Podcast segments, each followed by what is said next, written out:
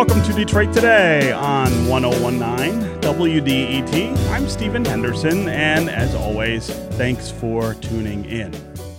Glynn Washington is the host of Snap Judgment, the storytelling program that's set to a beat from NPR. You hear it on WDET on Wednesdays at 2 p.m. and Sundays at 7 p.m. Glynn and Snap are in Detroit this week with their live stage show. The show is at the Royal Oak Music Theater tonight at 8 p.m. You can still get tickets and find that information at snapjudgment.org.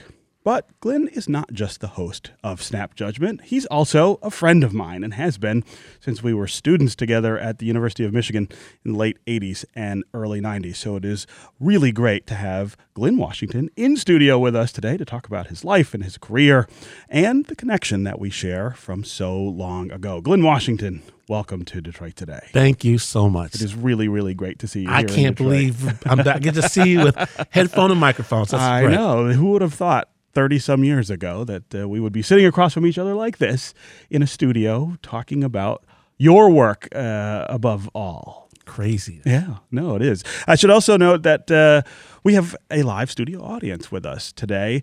A bunch of folks who wanted to come and have a little bit of breakfast with Glynn and I this morning and then sit in on the studio to watch the show. We really appreciate all of them as well. So, Glynn, I want to start with the live show tonight. Uh, as I said, WDET listeners here, Snap Judgment on Wednesdays and Sundays here. Uh, how is the live show different? Most of the time, we are we're talking, speaking to people on Snap who would never get in front of anybody's microphone or you know camera or anything like this. And every once in a while, we get to flip the script and bring some of the top storytellers in the world and really have them throw out a story, go deep, deep inside. We always say that the best snap judgment storytelling is like picking at scabs, and um, these these uh, people they they're just amazing. What you're going to see tonight, and I hope you're going to see it, is wonder and magic and joy, and we really go the. it's so electric on stage, and I just can't wait for people to see this show tonight. Um, it uh, we, we said you're going to feel all the feels. You're going to laugh, you're going to cry, you're going to laugh some more. and, and talk about how you get these stories. How do you get people to come and tell you these stories? They are often very intimate. Uh, they are often sometimes difficult to tell. They are often Yeah. uh, wrenching. Uh, How do you how do you find the folks who will come and do this, and then the people who come do it on stage? Yeah, um, it is. It's a it's a real process, and um, something that we we work with with some storytellers. We work with artists of all types. Um, the the thing of it is, is oftentimes you know, people might you might have an idea for a story, but it's like it's for me personally. It seems like every single story that ends up having an impact is a story that I didn't want to tell. It's a story that I've recoiled from. And it's often because I've recoiled from an aspect of myself. It's like, I don't want to look there because I don't look so good that way. I didn't do the right thing there. I'm not sure that people are going to understand me if they see or if I expose this. And um, even though, you know, it's, it's amazing at this point in Snap, you know, I've told hundreds of stories, but I still don't want to do the basic stuff that leaning in and putting your neck out that it takes and um and and I, and, and working with storytellers and it's not just me everybody nobody wants to reveal no one wants to to, to open up the uh open up their soul like that unless they understand they're going to get something from it Right. There's something very raw about that. And there's something I would imagine very emotionally raw about not just getting up and doing it, but the process, the lead up to it, the thinking about which parts of that story to tell, the thinking about how to deal with things that are difficult or embarrassing. Uh, this whole idea of, of getting ready to do it, I would imagine, is at least as difficult as getting up and doing it. You know, it's funny because I had some friends say, you know, you came from a crazy background. How is it that you sometimes act normal? And I was like, well, I got the best therapy of all. I go to therapy, but I got therapy yeah, all the time. Um, and it, and it and sometimes it almost feels like that. Now, what people might not understand is that even on my own show, most of my stories don't make it through. Um, which I'm very annoyed about because the only thing I ever produce is brilliance. You're like, But- it's my show. How come I can't tell the story I want to tell? but it, it has to go through the same process as everybody else. And um, I work with some of the best um, artists in the world, people with real great storytelling chops. Um, my my uh, my partner Mark Ristich and my, and Anna Sussman and this gang of um, of producers. They um, they keep us honest, and it's really an amazing. I, I love. I feel so lucky to be able to work with such great people all the time. Hmm.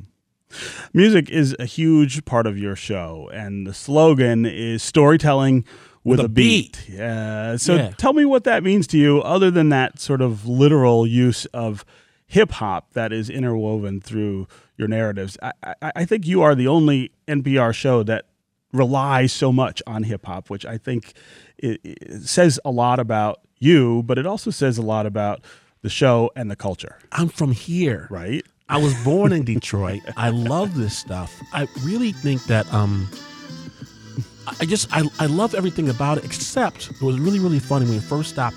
I love everything about hip hop except um the misogyny, except the, the some of the crazier aspects. And I thought, you know, for my I, I like the uh I like Common and stuff. I like the uh, I like I like Mos Def. I like Black Star. I, I loved being able to put that type of um, energy and vibe into the show. Yeah. And um, which was great too is when we first started Snap, I got to make the beats myself. It was awesome. I got to score stories. What we're trying to do is uh, call it dual narration. I wanted two different tracks to tell the story. Um, and it was awesome. I love scoring pieces until we started hiring people who were real musicians, and they kicked me out of the studio. and So you can't do this no, too. right? You can't. Right now, so now if I try to wander into the music, get get, get up out of here, um, which is terrible. I'm gonna have to fire them as soon as I get back. But um, But do you still retain some sort of influence over what the music is? Sure. You get to I mean, say, you could just say like this is working, this isn't. Um, that's the whole thing about any kind of artistic endeavor, especially one so collaborative as as making these stories. Everyone kind of you you kind of everyone's a check on everybody else. Nobody can do this alone. No one's gonna you know. I get to be the front person for this, but the how much everyone relies. The moment you get to Snap as an intern, someone's going to ask you what you think. Does this work? Does this move you? Because uh, the whole deal is, um, what we're trying to do from the very beginning is um, is create empathy. It seems like, it seems like to me that the one thing that's missing in today's dialogue, more than anything, is understanding what it's like to be in someone else's shoes, to wear someone else's skin. The reason why we do the soundscaping in the first place is because we want to drop you in our world. We want to do a shortcut to putting you in somebody else's experience. And so, one of the best ways to do that is to ask a newbie, does it work for you? We're all jaded radio producer type persons. what do you think? Did it put you there? And if it doesn't, we have to retool. We got to go back right away um, and do something else. how much does Detroit influence that musical that musical side of the show? That music that we heard as you were just talking about that was from Jay Dilla's Donuts album. Of course, that is a huge part of the Detroit music scene, but Jay Dilla makes a lot of appearances on Snap Judgment too. He does. I mean, I, I think that we have two homes in a lot of ways. Um, one is Oakland, where the show is based right now, but the other is most definitely Detroit. Both myself and um, my uh, partner, uh, Mark Ristich, are from here. Um, the vibe is unmistakably Detroit for the show, and um, I think and just that um, you know we we used to I used to walk this Cass Corridor, and um, I there's something magical about the time period that you and I grew up in that I really hope that is inf- infuses the vibe of the show going forward. It's just it was some it was a there was just something innocent and cool and had some expectation about it. We had our danger, we had all that craziness at the same time. There was a joy to it, and um, I really hope there's a joy to Snap. Yeah. You know, I, I talk all the time about when we were growing up in the 70s and 80s here in Detroit and what the city was like. I, I mostly talk about that with my children who are growing up in the 2000s here in, in Detroit because I want them to, to understand that it wasn't always like this. Uh, things didn't always look this way. It didn't always feel this way. Even all of the excitement that's happening now as the city changes really rapidly. We, we didn't have a lot of that when we were kids, and uh, there were some really dark aspects to Yeah. the city at that point. That that some some of them still around, but uh, it, it's harder to find them, I think. Uh, but but I always try to tell them that this was a place that I really loved growing up, and I loved even the the, the darker aspects of what Detroit was at that point. And it's it's so hard sometimes to get them to to understand that. I think. you know, um, no one loved it like me because um, I was, I moved when I was very, very young from Detroit. I was snatched away, and um, I lived in the thumb of Michigan. I lived in the middle of nowhere. Literally, we had a at one point uh, a, a patch of ground, patch of 88 acres, which I'm going to talk about tonight on Snap Judgment Live. Please come out. But we had a we had a patch of ground, and um, what I used to do was my cousins lived in Detroit, and I felt like I was in a cultural vacuum. And whenever I come back to the city, I'd be like, "Tell me what's going on. Tell me what's going on," and they would download whatever they were listening to, dancing to, whatever the new words, and I would bring it back to the country. I was the emissary between between here and the thumb of Michigan. You were And the I- cool I was kid. yeah. I got to bring a little bit of cool back, right? And I you don't know about this. You haven't heard this. yep, yep. It was, and I and I appreciate that role. And um, I can't even now that whole those download those sessions where they would actually kid you not try to tell me every in the course of a weekend, tell me everything I needed to know for the next four months to keep up. You know, um, my Detroitness. Ah, those sessions were the, were magic. Yeah. When when you come back to the city now, is it like uh, a recharge of that? Uh, do you, do you do you feel like you're plugging in again to be able to to go back to Oakland and back to all these other cities where you do snap judgment and and keep that that voice that that tenor and culture of of this city? When I look at Detroit right now, I don't know what's going on. There's trolleys It's Really different. to going to the suburbs. That would never. We Well, the never trolleys don't quite go to the suburbs, but I know what you're talking about. whatever y'all are doing. It's just the stuff, all these things going on. I don't know what's happening until I speak to somebody, and then it's like, oh, okay. Then y'all put a little little window shine on this whole thing, but in a lot of ways, um, Detroit hasn't changed. Detroit's the same same people, the same thing. Um, we're we're having some of this, those same issues, but but I, I see a, a definitely a new energy in tackling some of those intractable Detroit issues, and it's a, it's it's wonderful to see.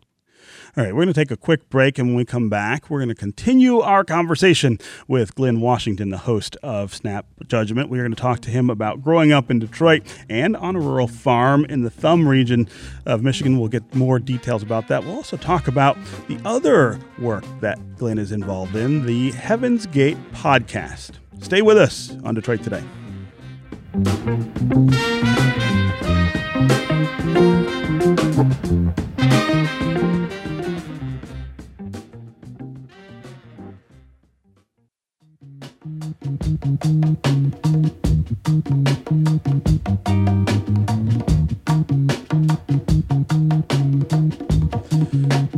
You're listening to Detroit Today on 1019 WDET. I'm Stephen Henderson, and as always, thanks for tuning in. My guest this hour is Glynn Washington. He is the host of Snap Judgment. He and Snap are in Detroit this week for their live stage show, which takes place at the Royal Oak Music Theater tonight at 8 p.m. There are still tickets available for that event, and you can find information at snapjudgment.org. Uh, Glynn is also here because he is an old friend of mine from our college Yeah. days at the University of Michigan. A little bit later, we're going to talk a little bit more about that time and the relationship that we've had over many, many years. Uh, Glynn, I want to start this segment talking about you growing up. You grew up, you were born here in Detroit, Yes. but you moved to rural Michigan, lived on a farm with your parents. Why, why did they make that move? I haven't the foggiest idea. you still um, don't know. but yeah, that was an interesting choice. But um, the thing of it is, people say, uh, you know, how did you come to storytelling? And I always say, I came to it the old fashioned way. Um, I grew up in an apocalyptic, end of days, white supremacist Jesus cult. And um, that probably had a lot to do with why we moved out to the middle of nowhere. Yeah, yeah. I mean, shouldn't say nowhere because the thumb is not nowhere. That is somewhere.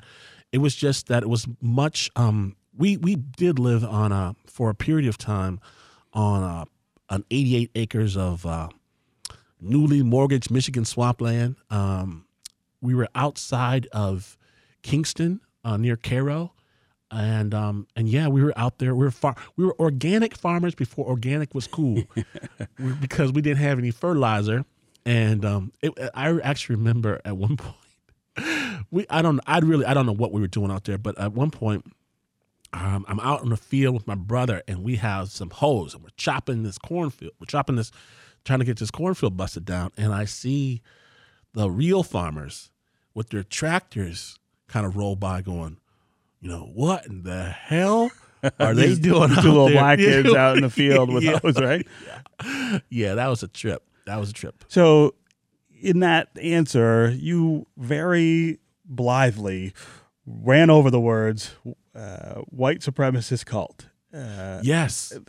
talk talk a little more about that. let's not just run over that. Let's let's explore what the what what you mean by that. So I, uh, my parents in um, the early '70s joined something called the Worldwide Church of God. It was an organization run by dude Herbert W. Armstrong, and one of the things that Herbert did was actually for a while it had like a, a religious show uh, uh, on TV. It had a, a radio show. It had magazines, had all kinds of stuff, and and it was was really you know very glossy, slick sort of exterior. It had a big building in Pasadena, California, and but one of the things they were really talking about was the end time and the end of days. And one of the things that Herbert liked to do was pick dates. I didn't know this when I was a little kid, but one of the dates was he had picked was uh, 1974. The world was supposed to end. Well, I guess that didn't happen, so they kind of switched that a little bit forward. And so I grew up, and I remember this quote.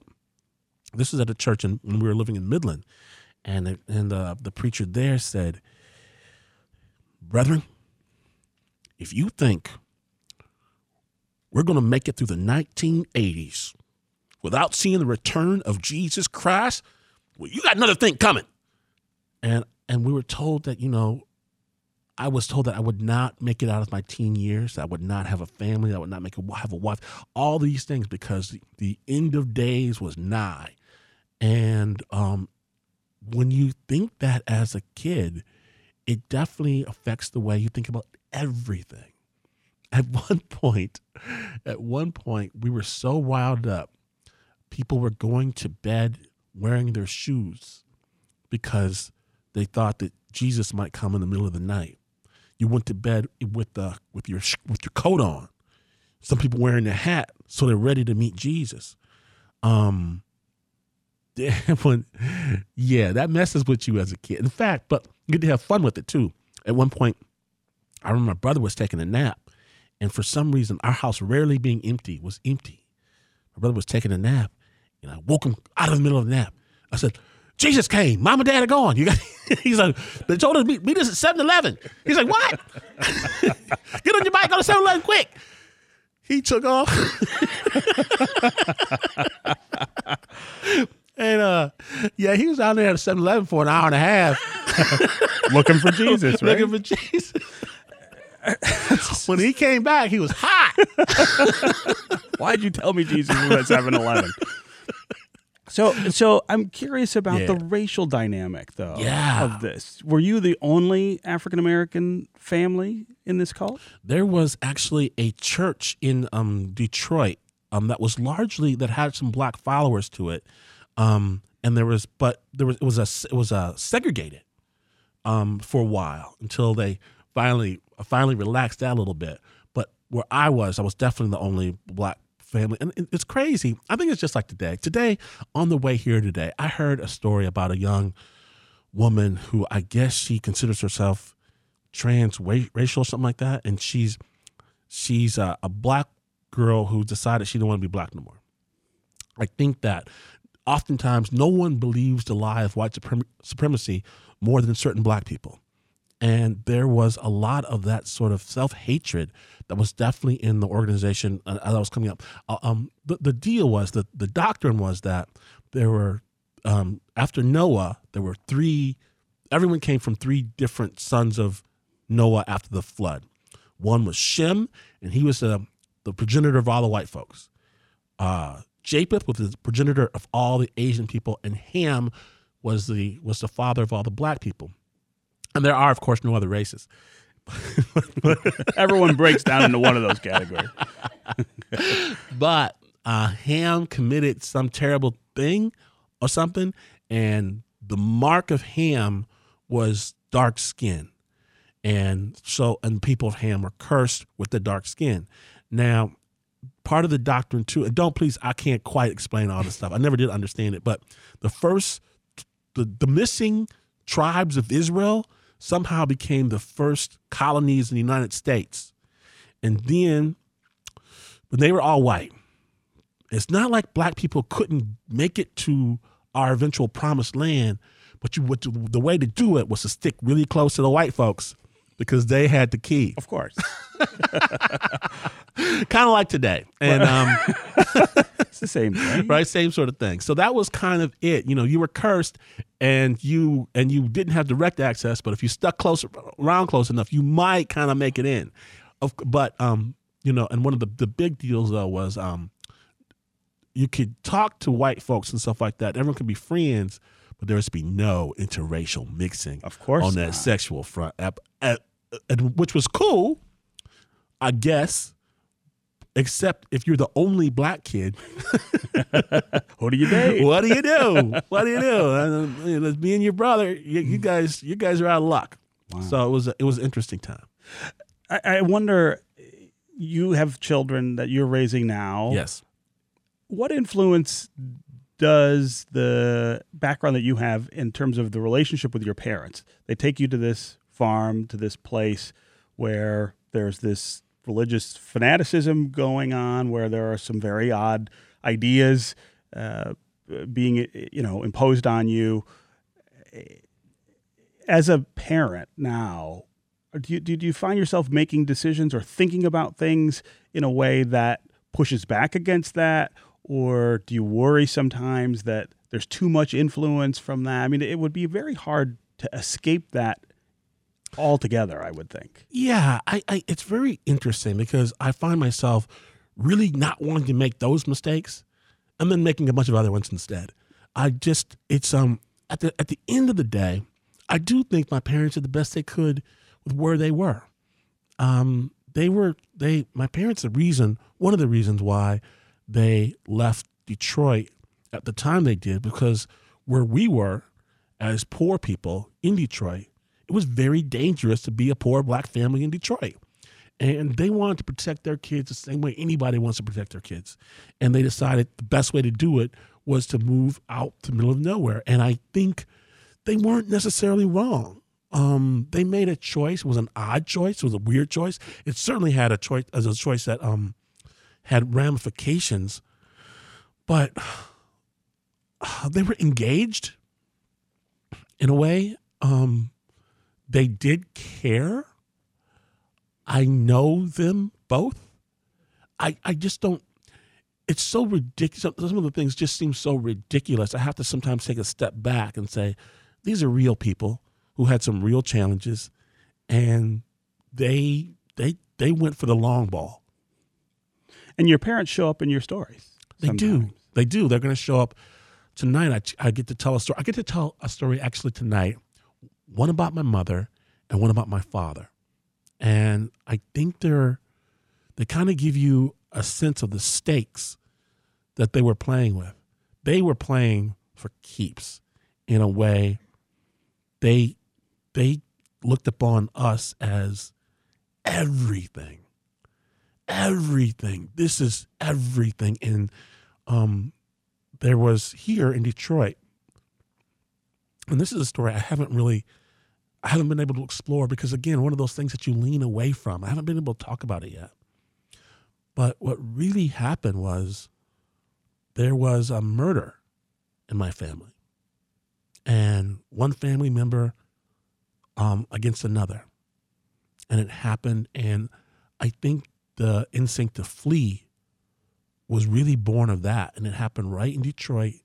And I think that what's happened, even like n- nothing can be divorced from that that happened uh, from from any of our family from that from that tragedy. Did you learn about that murder as a child or as an adult? It is my very first memory.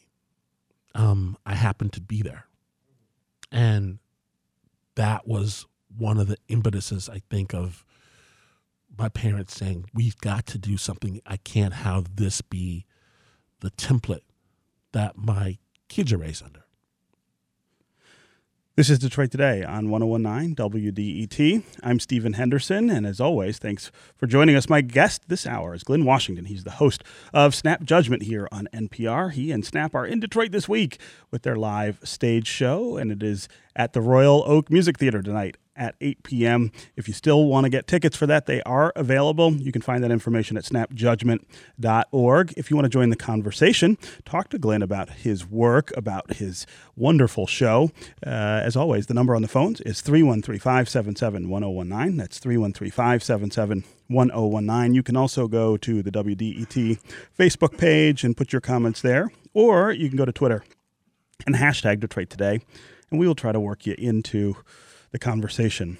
Glynn, a year ago, you released a completely different show from Snap. It was a podcast called Heaven's Gate, which looked at that ill fated cult. Let's listen to a clip from uh, the podcast. It's a mother you spoke with whose son was part of the cult and shut her out of his life. She's watching a home video of her son and fellow members of Heaven's Gate celebrating at the holidays.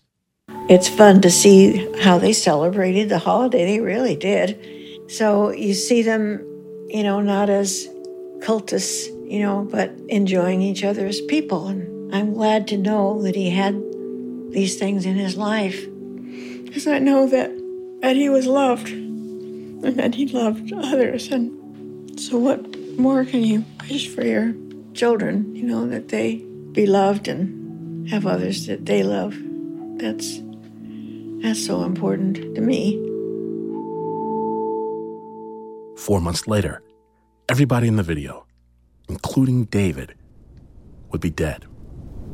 Topping the news at 11 is a story that's making news across the nation and across the world. Coroner's officials have stopped in the street. They are talking to members of the media, several dozen of them now gathered outside the van's uh, door, trying to get word, any detail at all, on this story.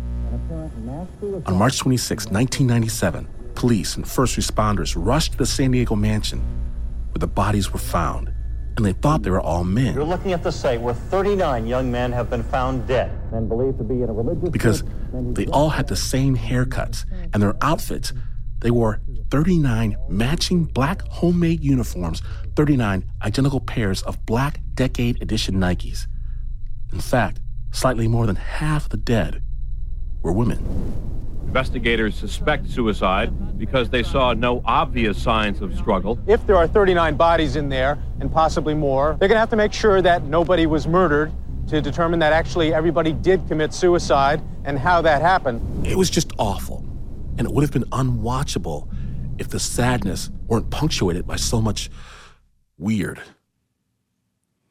That was from Glynn Washington's podcast, Heaven's Gate. So we talked about your own experience with a cult. I often think that as adults and as storytellers, journalists, uh, artists, it's easier sometimes to tell things about ourselves through something else, through somebody else, right? So yeah. you grew up in a cult. In some way, yeah. it's it's a little easier to talk about somebody else's experience with a cult than maybe it is to to come right out and say, "Well, this was me too." Yeah, no, there's no question. I think, I think that I had a um, an affinity for this story because of my own background, and um, yeah, because what the I remember.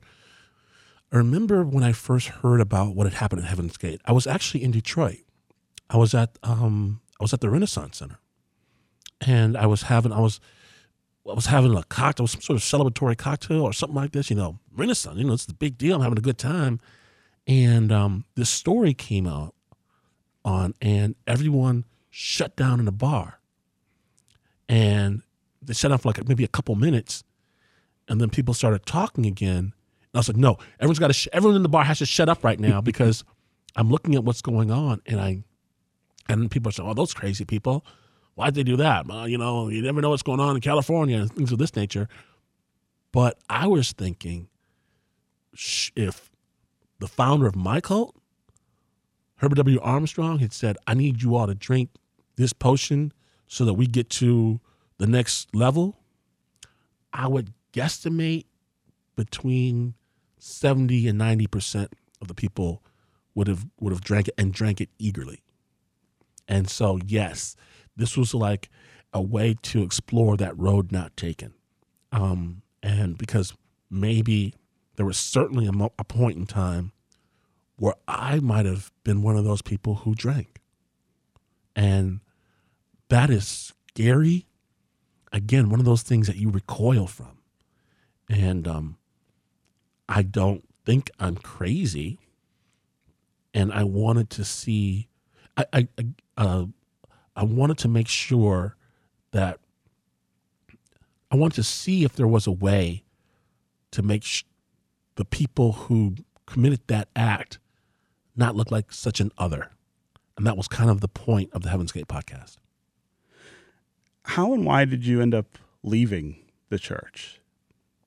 Um, it became apparent um, that some of the racial policies were not an aberration on the corners, but we were were actually central to the the organization's belief system.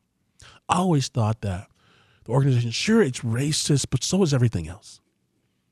Um, you thought the whole world looked like what you were experiencing. Yes, and I, and I thought, well, you know, everyone's everything, every institution has some of these aspects to it, and we're gonna get this cleaned out and get this fixed, and that's gonna be some of my rule.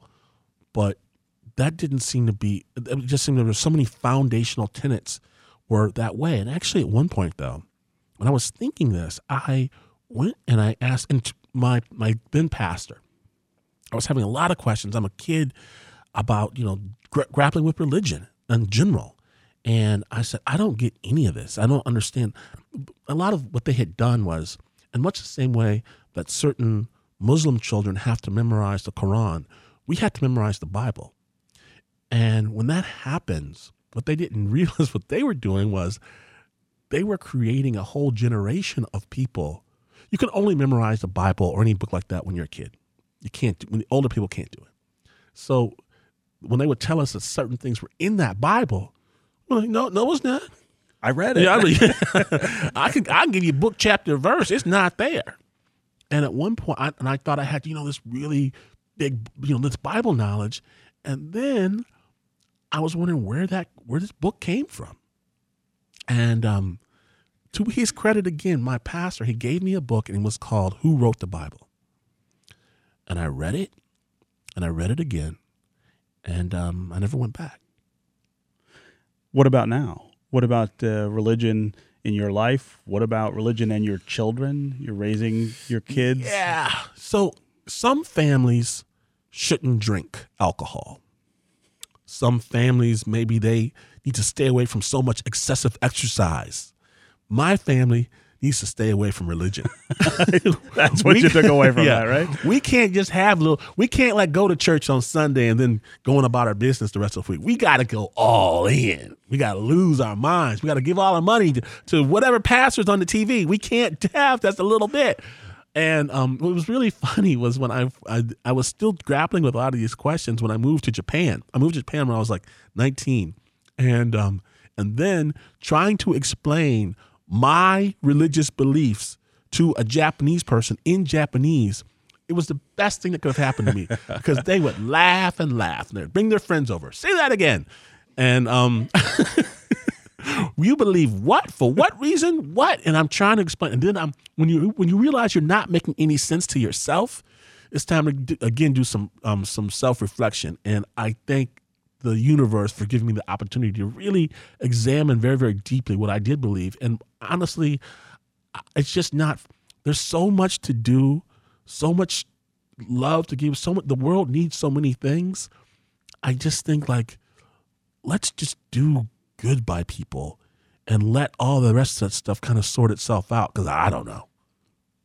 Glynn Washington, who is the host of Snap Judgment, is my guest. This is Detroit Today on 1019 WDET. As always, the number on the phones, if you want to join the conversation, is 313 577 1019. That's 313 577 1019. You can also go to the WDET Facebook page, put your comments there, or go to Twitter and hashtag Detroit Today. We'll try to work you into the conversation. Uh, Glynn and Snap will be at the Royal Oak Music Theater tonight at 8 p.m. Tickets are still available, and you can find info at snapjudgment.org. Uh, Glynn, uh, talk about the uh, talk about the beliefs that you have given the things that happened to you as a child. Uh, you said that you, you, you don't feel like you can do religion uh, the way other people do. But belief, I think, is another thing that powers our work. It powers our child rearing, uh, the things, the decisions that we make. Where do you where do you find that if not through religion? I believe in story. I believe that the only thing that we, the only tool that we have for getting inside someone else's head and really communicating to each other is story um, and that story well told is a magic. It's a straight magic. When I was first, um, when we first started Snap, I was watching Crossfire, and one of my favorite shows. See, well, missed th- that show. This is where I disagree with you entirely, because I just saw two jackasses braying at each other, and I thought no one in the history of time has ever changed their mind from watching that show. It's not a show that actually um, you only get hardened in whatever side. It's fake binaryism. It's ridiculous to, to me that way. And I thought it was. Yeah, I feel like Crossfire was not that. I feel like if you look at TV now, you watch Fox News, you watch MSNBC, you watch CNN. That's what you see are two sides who are so dug in that there's just no point in the conversation anymore. I feel like on Crossfire, even though they were bitterly divided in the way they saw things, they respected each other. They often would admit that, okay, I don't agree with you, but eh, that's sort of a good point, and that makes me think a little differently. It was a it was a tough show, right? I mean, they they would shout at each other and things like that. But eh, do you think that was the same as what we see now on television? Oh, of course, I think that what's going on now, and I think that you know, hopefully, you know, people who are listening to this, unfortunately, might not be the people listening to Fox News or whatever, which is just, which is, I mean, unfortunately, that's great. I'm glad that you're not doing that, listeners, because that's absurd nonsense. And I think that, of course, our our airwaves are are filled with that crazy vitriol. But I think this is a the early vit. This is kind of an early precursor of it. It's like was two people shouting at each other. And I just think that that that's just not the way that we you feel like that's how we got here. I think it is the way we got here. And I don't think that's the way we process information. I don't think it's how, how we actually process new ideas. What's crazy is this. Um, a little while ago, in fact, a, a, a, one of the most amazing storytellers in the world. His name was Don Reed. He's going to be with the uh, show tonight. He um, he told a story about his transsexual sister on Snap Judgment, and he told about you know the whole this whole how he how he found out about who she was, how she found out about who she was, and eventually how she perished. And he was talking this, he told this story, and it's just a stunning story. And Snap Judgment plays on 400 stations, and it played, this story played in the Deep South. It played in Mississippi, it played wherever it may be. And we didn't receive one single uh, negative phone call or anything about this story. But if I had said, this is how transsexualism works or something like that, then all of a sudden it would have been up this ridiculous argument that I didn't really want to have. It seems like you can, especially nowadays, you don't. We don't even accept this that we're working from the same facts. We don't even like you can't. You can, you can say a simple statement like the the world is getting warmer, and we um, and there's going to be argument on that, but no one argues your story, and you can we can still have we can still take people places where they might not have been mentally by telling a narrative and connecting with them that way. And I think it's a it's like a magic power, and I and I love it for that. We're going to take another quick break, and when we come back, we're going to continue our conversation with Glynn Washington, the host of Snap Judgment, and we will get to your calls. Charlie in Detroit, Mark in Sterling Heights, Dylan in Detroit. Stay tuned. We'll be right back with more Detroit Today. Thank you.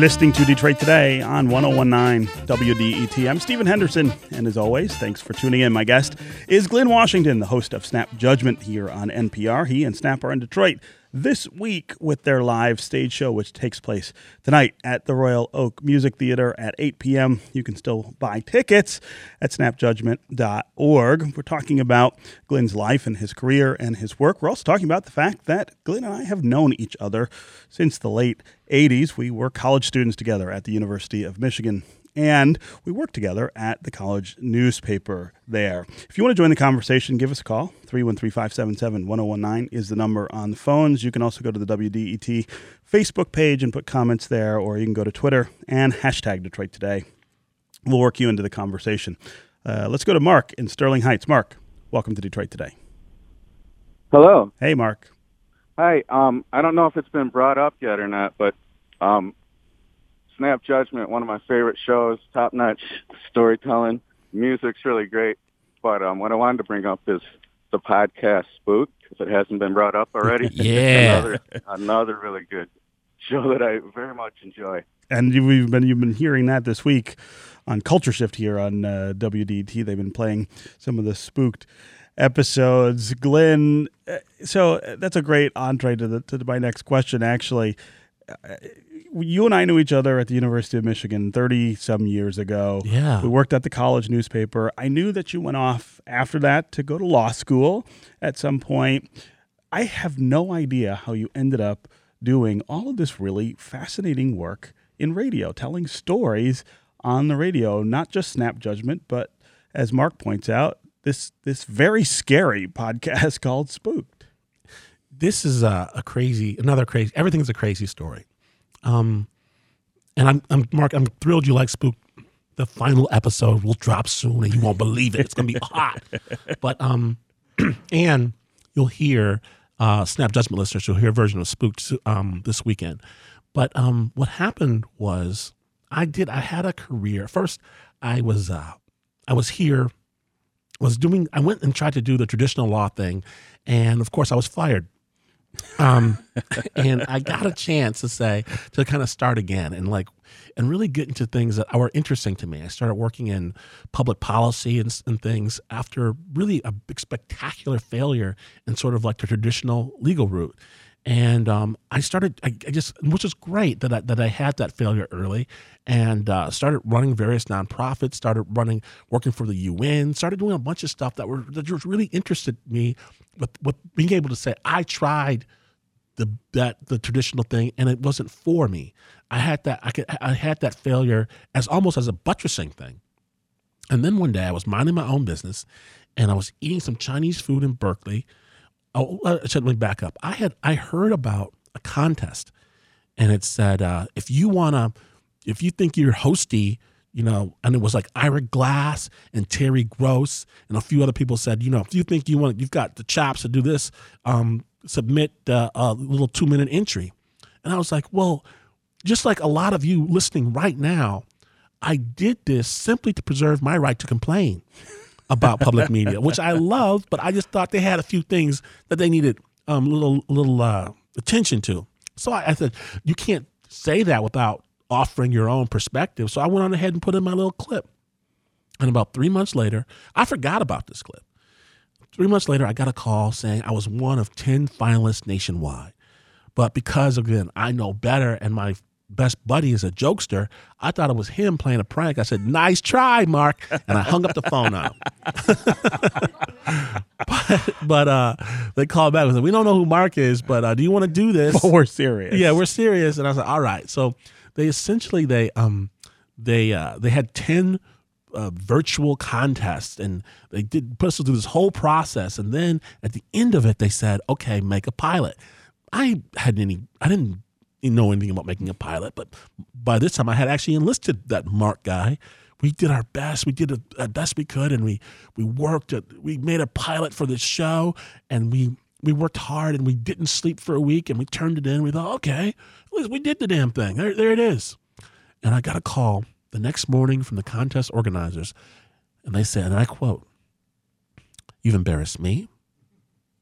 You've embarrassed the Corporation for Public Broadcasting. You've embarrassed NPR. And you've embarrassed yourself. Click. Oh no! Then this was not your friend Mark joking. No, this I was This hoping. I wish it too. would be, but this was dead serious. And uh, I didn't understand. I didn't know what we had done. Uh, thanks to an amazing act of professional generosity, um, a woman, her name was Holly Kernan. She gave him a first professional listen, and she says, um, "You are actually." A really good storyteller. I said, well, well, thank you. Really crappy radio producer. I know this. I, I never did that before, but she kind of like helped me like understand like, just basic things. And we redid the show and turned it back in and eventually got to pitch it. And this is what's really, really funny. When I was pitching the show, the Corporation for Public Broadcasting, they liked it and stuff like this. And then I, someone said, well, you're, what you're pitching right now is a multimedia thing. And it seems like it's got radio, it's got TV, it's got stage, it's got a lot of things in it. Maybe there's some examples that we can find of, of people who've done this in the past. And um, some research group went and looked for something. And you know who they came back with?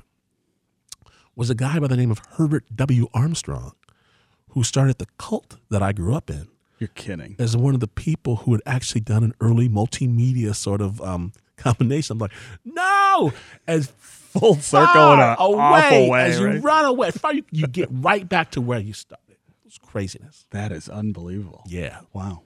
Uh, Mark, very th- thanks very much for the great call and the question. Let's go to Charlie in Detroit. Charlie, welcome to Detroit today. Hey, thank you. I just wanted to thank both you guys for the culture and humanity you bring to the world of radio. Um, your your shows keep public radio what it should be, you know, in, informative, relative, relevant, and, and compelling, and um, you're preserving a great medium of radio that I think is kind of challenged in today's world of uh, all kinds of media. But um, and then just lastly, go Detroit, go blue, and my son and I are geeked about going to the show tonight. Oh, can't wait to see you there. Can't wait to see you there. But very let me let me just say this because I might not. I want to make sure I use this opportunity. Um, I have known your host here for some time, and you might not know what Stephen was like back in the day. Um, you, uh, I don't think that many people would be very surprised to see your trajectory. I don't think people would be surprised. Maybe radio itself, but it's going to be radio, newspaper. You've had that thing about you one of the smartest guys I ever met. And I must say, he must have thought I was crazy. When I first went to the University of Michigan's paper, um, it, it was um, it was you and a guy um, and David Schwartz. David Schwartz, still a close friend of mine. Yes, David Schwartz, and you guys just had such a um, a background and way with words. Um, we were in something called the editorial board there. We were make um, opinions for that that were supposedly going to represent the Daily. oh, I'm sorry. Go ahead. Um, and, and but you would uh, and you your logic there and your sagacity at such an early age, I just think was remarkable because I I must have been saying the most. You must have thought I was insane. No, we. I, I, I've actually talked with David Schwartz about you because, of course, we know you're a big media star now, and and I think both of us can kind of see where all of this comes from. You were a, a shyer kid then. I remember you being a little less. Uh, I mean, on the show, you're just so energetic, and you're telling these stories with such inflection and, and personality. Uh, but but that whole thing, it, it, makes sense to me. I just, uh, you know, uh, I'm not sure. Sitting in that editorial board room, I would have said, "Oh yeah, this guy's going to be a big public radio star when we when we leave here." I just remember now, some of the arguments I made, I would I'd cringe from. yeah, we would all cringe from, right? We were we all have things back from that time that we would be pretty embarrassed about. All right, Glynn Washington, host of Snap Judgment, friend of mine for almost 30 years now. It's really great to have you here on Detroit Today. So awesome being here. Thank you so much. And again, snapjudgment.org if you want tickets to Snap Live at the Royal Oak Music Theater tonight at 8 p.m. This is 1019 WDET, Detroit's public radio station, a community service of Wayne State University. I will see you on Monday.